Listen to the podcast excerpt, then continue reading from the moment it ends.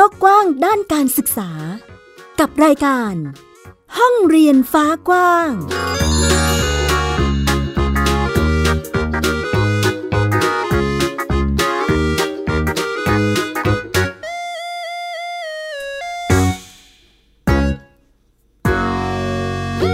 สวัสดีค่ะ คุณผู้ฟังต้อนรับคุณผู้ฟังทุกท่านค่ะ เข้าสู่รายการห้องเรียนฟ้ากว้างนะคะ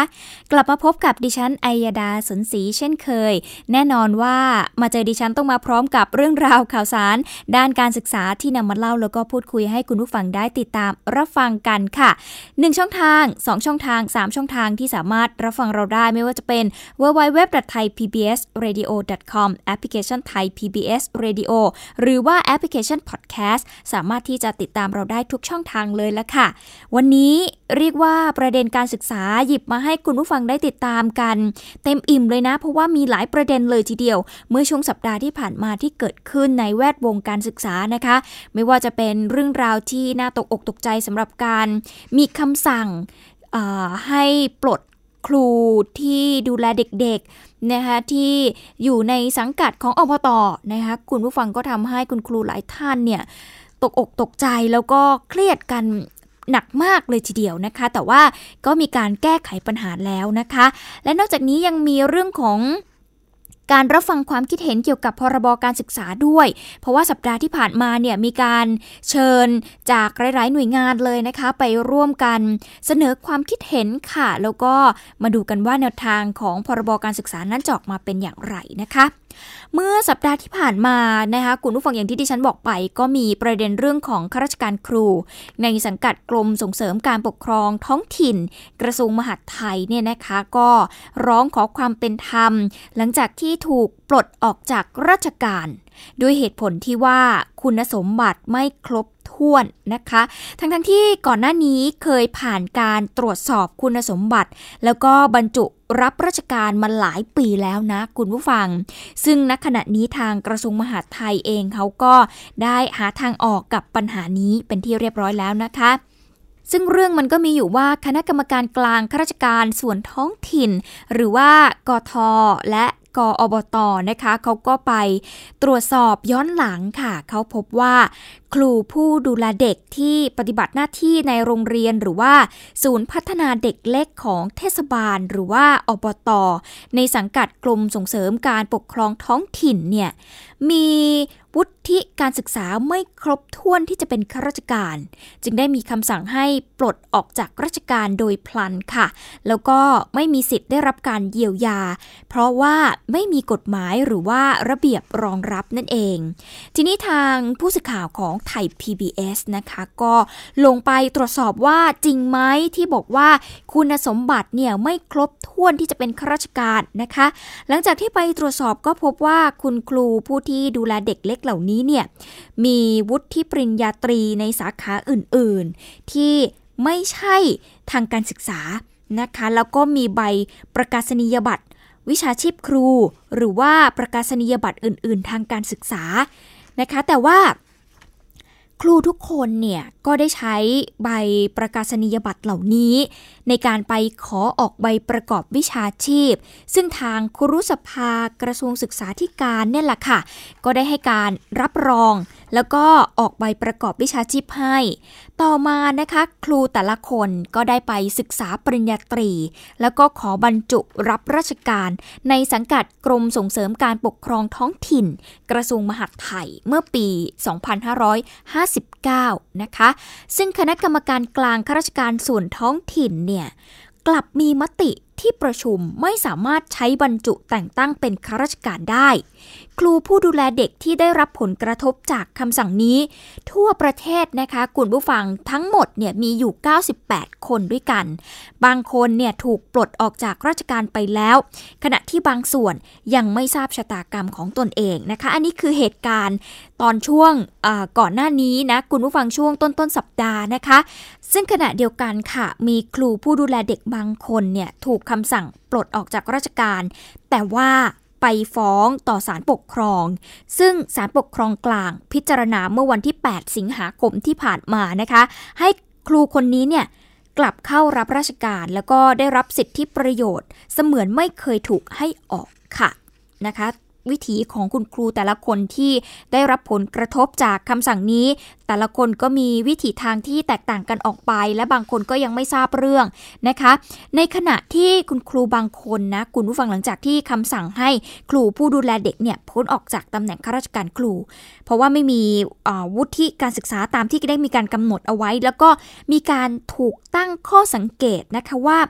มันเป็นคำสั่งที่มันเป็นผลย้อนหลังแล้วมันก็ไม่เป็นธรรมด้วย เพราะว่าคุณครูทั้ง 98 คนเนี่ยรับราชการมาแล้วไม่ต่ำกว่า 7 ปีนะ การออกจากราชการเนี่ยแน่นอนว่าส่งผลต่อสภาพจิตใจค่ะ หลายคนมีอาการซึมเศร้า เพราะว่ามีภาระหนี้สินที่จะต้องดูแลนะคะ ดังนั้นวันนี้จึงมีรายงานค่ะ คุณผู้ฟังเกี่ยวกับชีวิตของคุณครู ผู้ดูแลเด็ก ที่พ้นจากตำแหน่งข้าราชการครูว่ามีสภาพจิตใจ แล้วก็มีสภาวะเป็นอย่างไรบ้าง ไปติดตามจากรายงานค่ะประสบการณ์การทำงานมากกว่า 10 ปีทำให้วลัยพรศรีชู เป็นกำลังสำคัญในการทำหน้าที่ครูผู้ดูแลเด็ก ศูนย์พัฒนาเด็กเล็กวัดบูรพาโคกศรีจังหวัดกาฬสินธุ์ แต่หนึ่งเดือนที่ผ่านมา เธอยอมรับว่าเครียดและทำงานไม่ได้เต็มที่ เพราะต้องลางานบ่อยครั้ง เพื่อเดินทางไปยื่นหนังสือขอความช่วยเหลือจากหน่วยงานต่างๆ หลังมีคำสั่งให้เธอและครูผู้ดูแลเด็ก สังกัดองค์กรปกครองส่วนท้องถิ่นรวม 98 คนทั่วประเทศ ซึ่งได้รับการบรรจุตั้งแต่ปี 2554 ถึง 2556 ให้พ้นจากตำแหน่งข้าราชการครู เนื่องจากไม่มีคุณวุฒิการศึกษาตามที่กำหนด เธอมองว่าคำสั่งนี้มีผลย้อนหลังและไม่เป็นธรรม ส่งผลกระทบรุนแรงต่อครูทุกคน ด้วยที่เราเข้ามาแบบสุจริตไงคะก็คือแบบตรงคุณสมบัติ เพราะว่ามติกอกลางหรือตามมติประชุมของกอจังหวัดก็ดีเขาก็ลงความเห็นแล้วว่าเออเรามีคุณสมบัติครบเขาเลยให้เราบรรจุไงคะเออเราก็เลยไม่ไม่คิดว่ามันจะมาถึงจุดจุดนี้ได้นะคะ เพราะว่า การตรวจสอบคุณสมบัติมันก็เป็นขั้นเป็นตอนตามลำดับนะคะตั้งแต่หน่วยงานต้นสังกัดเราไปจนถึงในจังหวัดในตัวมติกอกลางเองนะคะเขาก็อนุมัติออกมานะคะด้วยด้วยเห็นและผลว่าเรามีคุณสมบัติครบอยู่แล้ว ก็เลยไม่คิดว่าจะมีเหตุการณ์แบบนี้เกิดขึ้นค่ะวลัยพรเริ่มทำงานในฐานะครูผู้ดูแลเด็กเมื่อ 11 ปีก่อน และได้รับการแต่งตั้งเป็นข้าราชการครูมาเกือบ 8 ปี ตามคำสั่งคัดเลือกกรณีพิเศษที่ไม่ต้องสอบแข่งขัน ปัจจุบันได้รับเงินเดือน 20,000 กว่าบาท หากถูกให้พ้นจากราชการและได้รับการช่วยเหลือจ้างเป็นลูกจ้างต่อ แต่เงินเดือนลดลงเกินครึ่งและไม่พอใช้ ก่อนหน้านี้จังหวัดกาฬสินมีครูผู้ดูแลเด็กที่ต้องออกจากราชการสิบคน หนึ่งในนี้สูญเสียสามีที่ตัดสินใจฆ่าตัวตาย เนื่องจากเครียดกับภาระหนี้สิน หลังภรรยาถูกให้พ้นจากราชการ ครูผู้ดูแลเด็กถือเป็นเสาหลักของครอบครัว ทุกคนมีภาระหนี้สินที่ตัดสินใจกู้เงินตั้งแต่บรรจุเป็นข้าราชการ คนละไม่ต่ำกว่าหนึ่งล้านบาท คือเมื่อเราบรรจุเป็นข้าราชการเนาะสิทธิ์มันก็เกิดไงคะพอสิทธิ์เกิดแล้วทุกคนก็อยากจะมีสภาพคล่องทางด้านการเงิน ไม่ว่าจะเอามาลงทุนก็ดี หรือว่าใช้จ่ายหนี้สินเดิมอะไรเงี้ยนะคะ ก็บางคนก็เอามาทำเป็นธุรกิจทีเนี้ย พอพอกู้มาแล้วบางคนก็ประสบผลสำเร็จ แต่ว่ามันมันจะกู้แล้วค่อยๆจ่ายไปทีละไปมีผ่อนจ่ายบ้างอย่างนี้ใช่ไหมคะะมันก็เกิดสภาพคล่องอยู่เพราะเรามีรายได้จากการเป็นข้าราชการครูมีเงินเดือนเป็นหลักอย่างเงี้ยค่ะ ก่อนหน้านี้ครูผู้ดูแลเด็กทั้ง 98 คนที่ได้รับผลกระทบจากคำสั่ง ส่วนใหญ่อยู่ในภาวะเครียด บางคนต้องเข้ารับการรักษาอาการซึมเศร้า พวกเขามองว่าคำสั่งคณะกรรมการกลาง พนักงานเทศบาล หรือกอทอในช่วงปี 2554 จนถึงปัจจุบัน สะท้อนปัญหาระบบการออกคำสั่ง แต่งตั้งข้าราชการครูผู้ดูแลเด็ก สังกัดองค์กรปกครองส่วนท้องถิ่น และถือเป็นบทเรียนที่ต้องแก้ไขปัญหาเชิงระบบ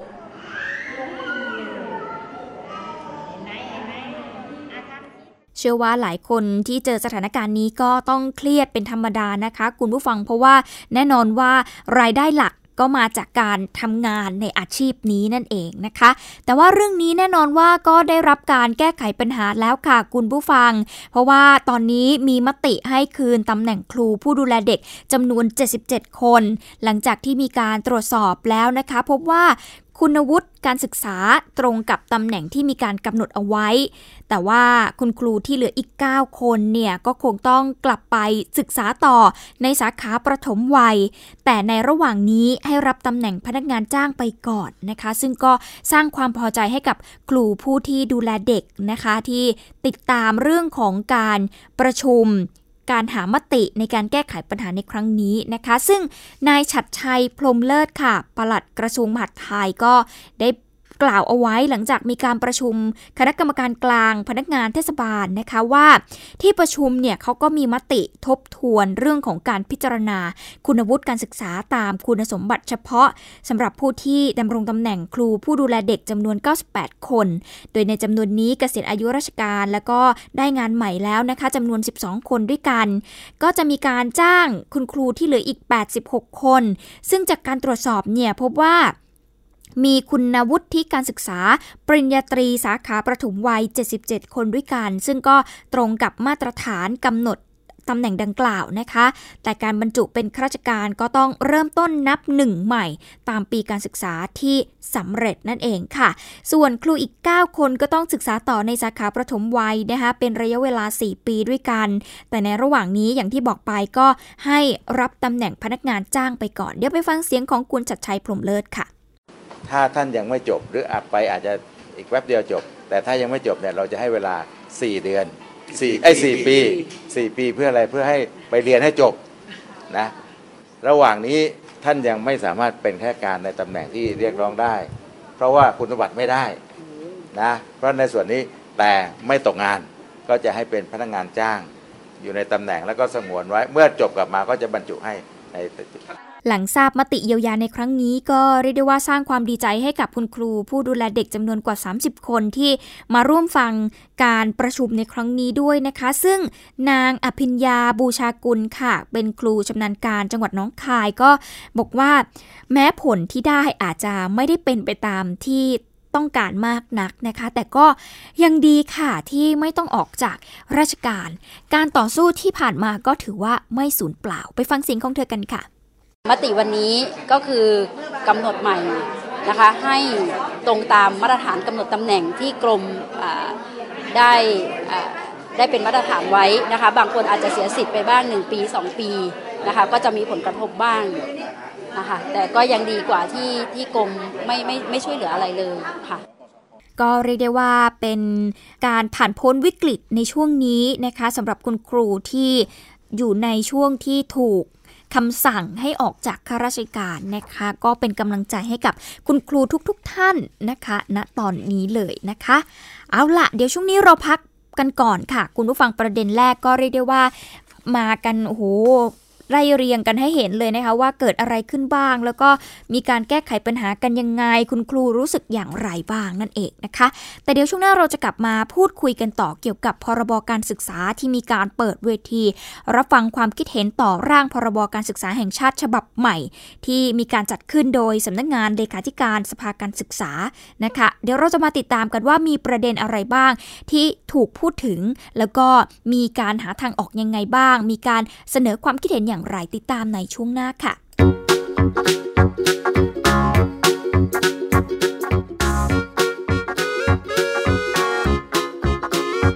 เปิดโลกกว้างด้านการศึกษา กับรายการ ห้องเรียนฟ้ากว้าง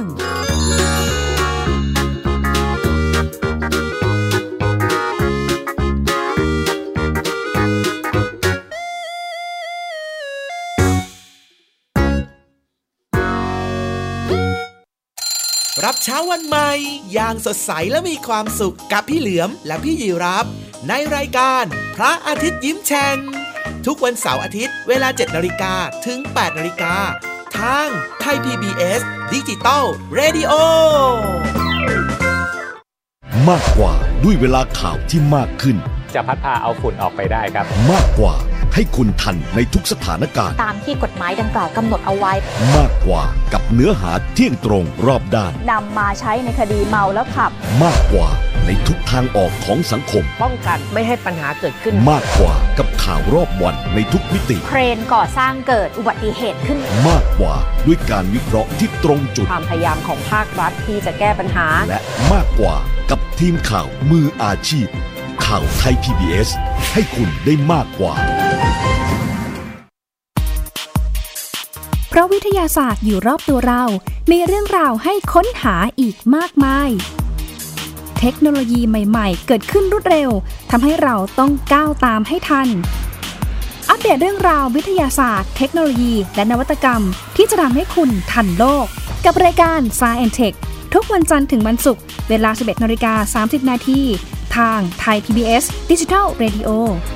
เพราะสุขภาพเป็นเรื่องที่ควรใส่ใจ เพราะความห่วงใย เราจึงจะคุยให้คุณได้ฟัง กับเรื่องราวสุขภาวะสุขภาพ ในรายการ โรงหมอ และโรงหมอสุดสัปดาห์ ทุกวัน 10นาฬิกาทางไทย PBS Digital Radio ฟังสดหรือย้อนหลังผ่านออนไลน์ www.thaipbsradio.com หรือแอปพลิเคชัน Thai PBS Radio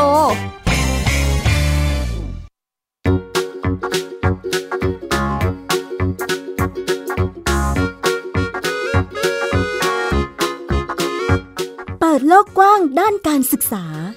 กับรายการ ห้องเรียนฟ้ากว้าง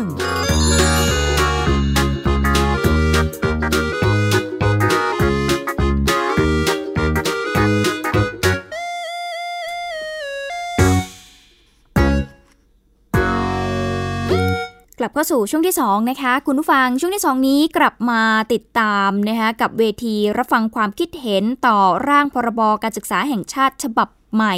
ที่มีการจัดขึ้นโดยสำนักงงานเลขาธิการสภาการศึกษา เมื่อวันที่ 25 กันยายนที่ผ่านมานะคะ ซึ่งก็ได้มีการเชิญภาคส่วนที่เกี่ยวข้องเข้ามาร่วมในการ รับฟังความคิดเห็นในครั้งนี้นะคะมีทั้งนักเรียนนักศึกษา ผู้ปกครอง องค์กรต่างๆ สมาคม ผู้บริหารสถานศึกษา ผู้บริการองค์กรในสังกัดกระทรวงศึกษาธิการรวมไปถึงภาคประชาชนกว่า 800 คนเลยทีเดียวมาร่วมให้ความคิดเห็นกันในครั้งนี้นะคะ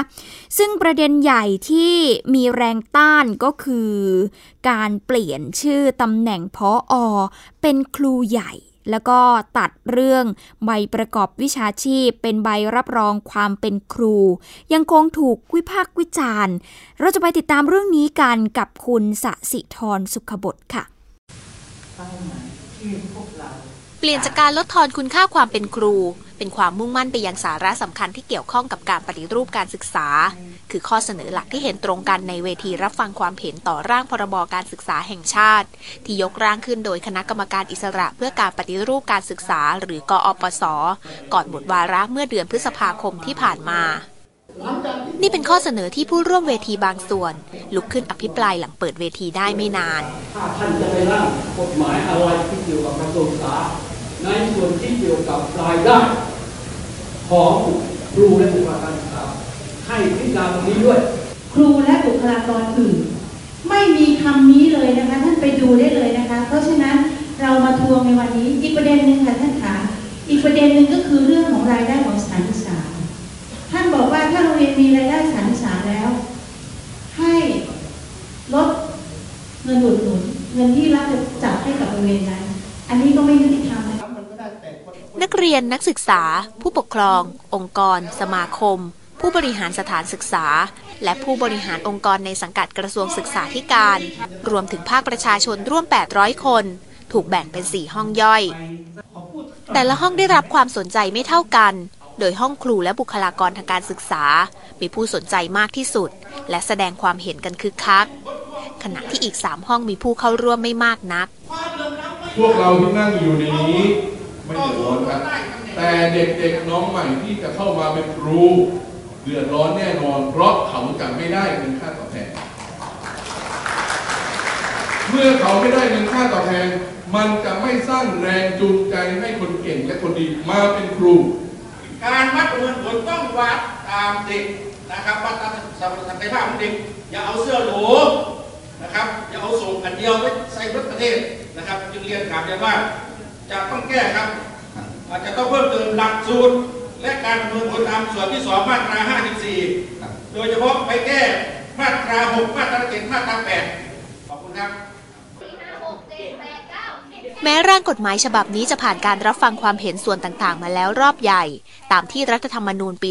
2560 กำหนดไว้ แต่หลังจากกอปสส่งร่างพรบการศึกษาแห่งชาติที่ผ่านการรับฟังความเห็นมาแล้ว ให้ครมประยุทธ์หนึ่งพิจารณา ตั้งแต่เดือนพฤศจิกายนปีที่แล้ว ได้เกิดแรงต้านจากกลุ่มครูและผู้บริหาร ส่งผลให้ร่างกฎหมายการศึกษาแห่งชาติฉบับนี้ถูกชะลอไว้ เวทีนี้จึงเป็นอีกก้าวย่างของร่างพรบการศึกษาแห่งชาติ ในวันที่ร่างกฎหมายอยู่ในมือคณะกรรมการกฤษฎีกา ภายใต้รัฐบาลใหม่ที่มีผู้นำคนเดิมหลังจากหารือตลอดทั้งวัน มีข้อเสนอให้นับหนึ่งอีกครั้ง ให้ผู้มีส่วนได้เสียโดยตรงมีส่วนร่วมยกร่างกฎหมาย โดยเฉพาะเด็กและเยาวชน มันเป็นจุดเริ่มต้นที่เด็กและเยาวชนจะได้มีส่วนร่วมในการตัดสินใจ มันเป็นจุดเริ่มต้นที่เด็กที่เป็นผู้ที่ได้เผชิญปัญหา เป็นผู้ที่อยู่ในระบบการศึกษา มีปัญหาต่างๆนานา ได้มีโอกาสพูดคุย ไม่มีใครปฏิเสธว่าการเปลี่ยนแปลงด้านการศึกษาเป็นเรื่องยาก ต้องใช้พลังจากทุกภาคส่วน สิ่งสำคัญที่ผู้ร่วมเวทีรับฟังความเห็นต่อร่างพรบการศึกษาแห่งชาติเวทีนี้อยากเห็น คือการกำหนดนิยามที่ชัดเจน ทั้งเรื่องการกำหนดช่วงวัยประชากร และความหมายของบุคลากรทางการศึกษาที่เกี่ยวข้องทุกฝ่าย รวมถึงการปฏิรูปหลักสูตรที่หลากหลาย เพื่อให้แนวทางปฏิรูปการศึกษาเดินต่อไปได้ ภายใต้โจทย์ปัญหาการปฏิรูปการศึกษาที่พยายามแก้ไขมานานหลายสิบปีสัสิธรสุขบดไทย PBS รายงาน นี่สะท้อนว่าร่างพรบการศึกษาแห่งชาติต้องเผชิญกับวิบากจากแรงต้านรอบด้านเลยนะคะ แต่รัฐมนตรีช่วยว่าการกระทรวงศึกษาธิการก็ได้ให้ความหวังเอาไว้นะคะว่าประเด็นต่างๆ จะเสร็จสมบูรณ์ แล้วก็จะบังคับใช้ได้ทันภายในปีนี้นั่นเองค่ะ คุณหญิงกัลยาโสพลพนิษฐ์นะคะรัฐมนตรีว่าการกระทรวงศึกษาธิการ ในฐานะประธานเปิดเวที แทนรัฐมนตรีว่าการกระทรวงศึกษาธิการนะคะก็บอกว่า ได้ยกหน้าที่ให้กับสำนักงานเลขาธิการสภาการศึกษา รวบรวมความคิดเห็นต่างๆ ค่ะ แล้วก็ยังบอกอีกด้วยนะคะว่าไว้ใจสภาการศึกษา แล้วก็ส่งรายละเอียดมาแบบไหนกระทรวงศึกษาธิการก็จะเสนอต่อไปตามนั้นค่ะ ซึ่งหวังว่าจะเสร็จสมบูรณ์แล้วก็บังคับใช้ได้ในปีนี้นั่นเองค่ะ ประเด็นที่เรียกร้องก็คงต้องรับรู้มานานแล้ว แต่เนื่องจากยังไม่มีกระบวนการ จึงยังไม่ได้มีข้อสรุปหรือตกผลึกว่าจะเอาทางนี้หรือจะเอาทางนี้กันแน่ค่ะวันนี้ก็น่าจะเป็นอีกเวทีหนึ่งที่จะตัดสินว่าจะเอาอย่างนี้แหละ ประเด็นนี้ประเด็นนี้จะไม่เอาประเด็นนั้นจะแค่ไหนอะไรอย่างนี้นะคะ คุณผู้ฟังคะสองประเด็นร้อนในร่างกฎหมายการศึกษาแห่งชาติ ทั้งเรื่องการออกใบรับรองความเป็นครู แล้วก็เสนอเปลี่ยนชื่อตำแหน่งผู้อำนวยการโรงเรียน มาเป็นครูใหญ่เนี่ยเป็นไปด้วยเหตุผลเพื่อให้การทำงานมีความชัดเจน แล้วก็ดึงให้ครูเนี่ยกลับมาใกล้ชิดห้องเรียนมากขึ้นกว่าเดิมค่ะ ตามที่ทางคณะกรรมการอิสระเพื่อการปฏิรูปการศึกษา หรือว่ากอปศได้มีการเสนอเอาไว้ นักวิชาการด้านการศึกษาจุฬาลงกรณ์มหาวิทยาลัยเองก็เห็นว่าเรื่องนี้เป็นแค่ซิ่วหนึ่งของการปฏิรูปการศึกษา แล้วก็ยังไม่ถือเป็นสาระสำคัญที่จำเป็นจะต้องมากำหนดเอาไว้ในกฎหมายการศึกษาแห่งชาตินะคะ เพราะว่ามันยังมีปัญหาอื่น ๆ ที่สำคัญมากกว่าการเปลี่ยนชื่อตำแหน่งให้ทำ มากกว่านี้อีกนะคะโดยเฉพาะเรื่องของคุณภาพการศึกษาค่ะ คุณผู้ฟัง รวมไปถึงการปฏิรูปครูด้วย ที่ต้องเริ่มตั้งแต่การคัดเลือก ผลิตครูคุณภาพ แล้วก็พัฒนาดูแลครูจนเกษียณอายุนั่นเองแม้รัฐมนตรีช่วยว่าการกระทรวงศึกษาธิการจะยืนยันนะคะว่าจะพยายามให้กฎหมายฉบับนี้ แล้วเสร็จภายในปีนี้ แต่มันก็มีข้อสังเกตนะคะว่าภายใต้ความเห็นต่าง รวมไปถึงการไม่มีกรอบเวลาว่ากฎหมายฉบับนี้ จะต้องแล้วเสร็จเมื่อไหร่เนี่ยแล้วอะไรละ่ะจะมาเป็นตัวที่การันตีความสำเร็จ แม้กฎหมายฉบับนี้จะถือเป็นหัวใจสำคัญของการปฏิรูปการศึกษา ที่เรื่องของการปฏิรูปการศึกษาจะถูกกำหนดเอาไว้ ทั้งในรัฐธรรมนูญ และก็ในนโยบายรัฐบาล ที่สำคัญเลยเนี่ยนะคะก็ต้องจับตามองว่า เป้าหมายของการใช้กฎหมายฉบับนี้เพื่อที่จะทำลายโครงสร้างการศึกษา เพื่อที่จะนำไปสู่การปฏิรูปอย่างที่ทางกอปสเขาได้มีการตั้งใจเอาไว้หรือไม่นั่นเองค่ะ แต่แต่การแค่เปลี่ยนวัฒกรรมอะมันมันไม่ช่วยไงมันต้องดีไซน์ระบบช่วยด้วยเช่น ถ้าจากนี้ไปใครจะเป็นผู้บริหารโรงเรียนจะเป็นครูใหญ่เนี่ยก็ต้องมีประสบการณ์การสอนนะฮะจะต้องไม่มีการเข้าถึงตำแหน่งบริหารด้วยการแค่เพียงไปเรียนต่อปริญญาโททางด้านนี้มาแล้วก็ไปสอบเป็นผู้บริหาร โดยไม่ได้คำนึงถึงประสบการณ์การทำงาน แต่ตอนนี้ในพรบเนี่ยมันมีการเปลี่ยนคำเรียกแต่มันไม่ได้พูดถึงบทบาทหน้าที่ที่เปลี่ยนแปลงไป แต่ผู้บริหารโรงเรียนก็จริงแต่ต้องยังต้องมีชั่วโมงในการสอนอยู่เพื่อให้เขายังยึดโยงอยู่กับห้องเรียน เขาจะได้รับรู้ด้วยว่าตอนนี้คุณครูกำลังเผชิญกับวัฒนธรรมการเรียนรู้ที่เปลี่ยนแปลงไปของเด็กๆ เห็นเรื่องของความคาดหวังจากผู้ปกครอง เพราะตอนนี้เวลาเป็นผู้บริหารโรงเรียนเนี่ย เรามักจะพบว่าผู้บริหารโรงเรียนก็เน้นไปที่เรื่องการบริหารโรงเรียนจริงๆคือไม่ได้ ไม่ได้มองในการศึกษาจากห้องเรียนนะครับ แล้วก็ปล่อยให้เรื่องของห้องเรียนเป็นเรื่องเป็นเรื่องของคุณครู เป้าหมายในการปฏิรูปการศึกษาที่ทางกอปสซึ่งหมดวาระไปเมื่อเดือนพฤษภาคมที่ผ่านมานะคะที่เคยบอกเอาไว้ว่า พยายามจะใส่เอาไว้ในร่างพรบการศึกษาแห่งชาติฉบับนี้ จะมีความครอบคลุมใน 4 ด้านด้วยกันก็คือ เด็กไทยจะมีผลสำเร็จทางการศึกษาเทียบเท่าระดับสากล ความเหลื่อมล้ำจะถูกเปลี่ยนเป็นทุกคนมีโอกาสพัฒนาความสามารถตามความถนัดของตนเอง การศึกษาจะช่วยยกระดับการแข่งขันของประเทศ และมีระบบบริหารจัดการการศึกษาที่มีประสิทธิภาพนั่นเองค่ะ อันนี้ก็คือสิ่งที่ทางกอปสนะคะเขาก็เคยได้พยายามที่จะอธิบายแล้วก็เสนอแนะให้เห็นว่า 4 ด้านเหล่านี้แหละ มันควรที่จะถูกใส่เอาไว้ในร่างพรบการศึกษาแห่งชาติ ฉบับใหม่นี้นั่นเองนะคะ ก็ต้องติดตามกันละค่ะ เพราะสุดท้ายแล้ว ตอนนี้ก็ยังไม่ได้มีข้อสรุปว่าแนวนโยบายการศึกษาของเรานั้นจะเป็นอย่างไร รวมไปถึง พรบการศึกษาฉบับใหม่นั้น หน้าตาจะออกมาเป็นยังไงนะคะ ก็ต้องรอติดตามแต่แต่ณตอนนี้ก็มีการรวบรวมความคิดเห็นนะคะ แล้วก็จะถูกส่งต่อไป เพื่อที่จะนำเสนอต่อไปนั่นเองเราก็ต้องติดตามกันยาวๆเลยค่ะว่า การปฏิรูปการศึกษาของประเทศไทยนั้นจะออกมาในรูปแบบไหน ในรัฐบาลชุดใหม่นี้นั่นเองนะคะ เอาละทั้งหมดนี้คือห้องเรียนฟ้ากว้างที่หยิบมาเล่าให้คุณผู้ฟังได้ฟังกัน ก็ถือว่าเป็นประเด็นที่เกิดขึ้นในรอบสัปดาห์ที่ผ่านมานะคะ ไม่ว่าจะเป็นวิถีของคุณครูผู้ดูแลเด็กเล็กนะคะที่มีการถูกคำสั่งนะคะให้ออกจากการเป็นข้าราชการนะคะแต่ว่าตอนนี้ก็ได้รับการแก้ไขปัญหาเป็นที่เรียบร้อยแล้วนะคะ ก็ช่วยให้คุณครูเนี่ย อุ่นใจมากยิ่งขึ้นนะคะ แล้วก็เรื่องของพรบการศึกษาที่ต้องติดตามกันต่อนั่นเองค่ะ คุณผู้ฟังสามารถติดตามเราได้ผ่านทางเว็บไซต์ www.thaipbsradio.com แอปพลิเคชัน Thai PBS Radio และแอปพลิเคชัน Podcast นะคะ วันนี้หมดเวลาแล้วค่ะ ดิฉัน อายดาสนศรีต้องขอตัวลาไปก่อน สวัสดีค่ะ ติดตามรับฟังรายการย้อนหลังได้ที่เว็บไซต์และแอปพลิเคชัน Thai PBS Radio Thai PBS Digital Radio วิทยุข่าวสารสาระ เพื่อสาธารณะและสังคม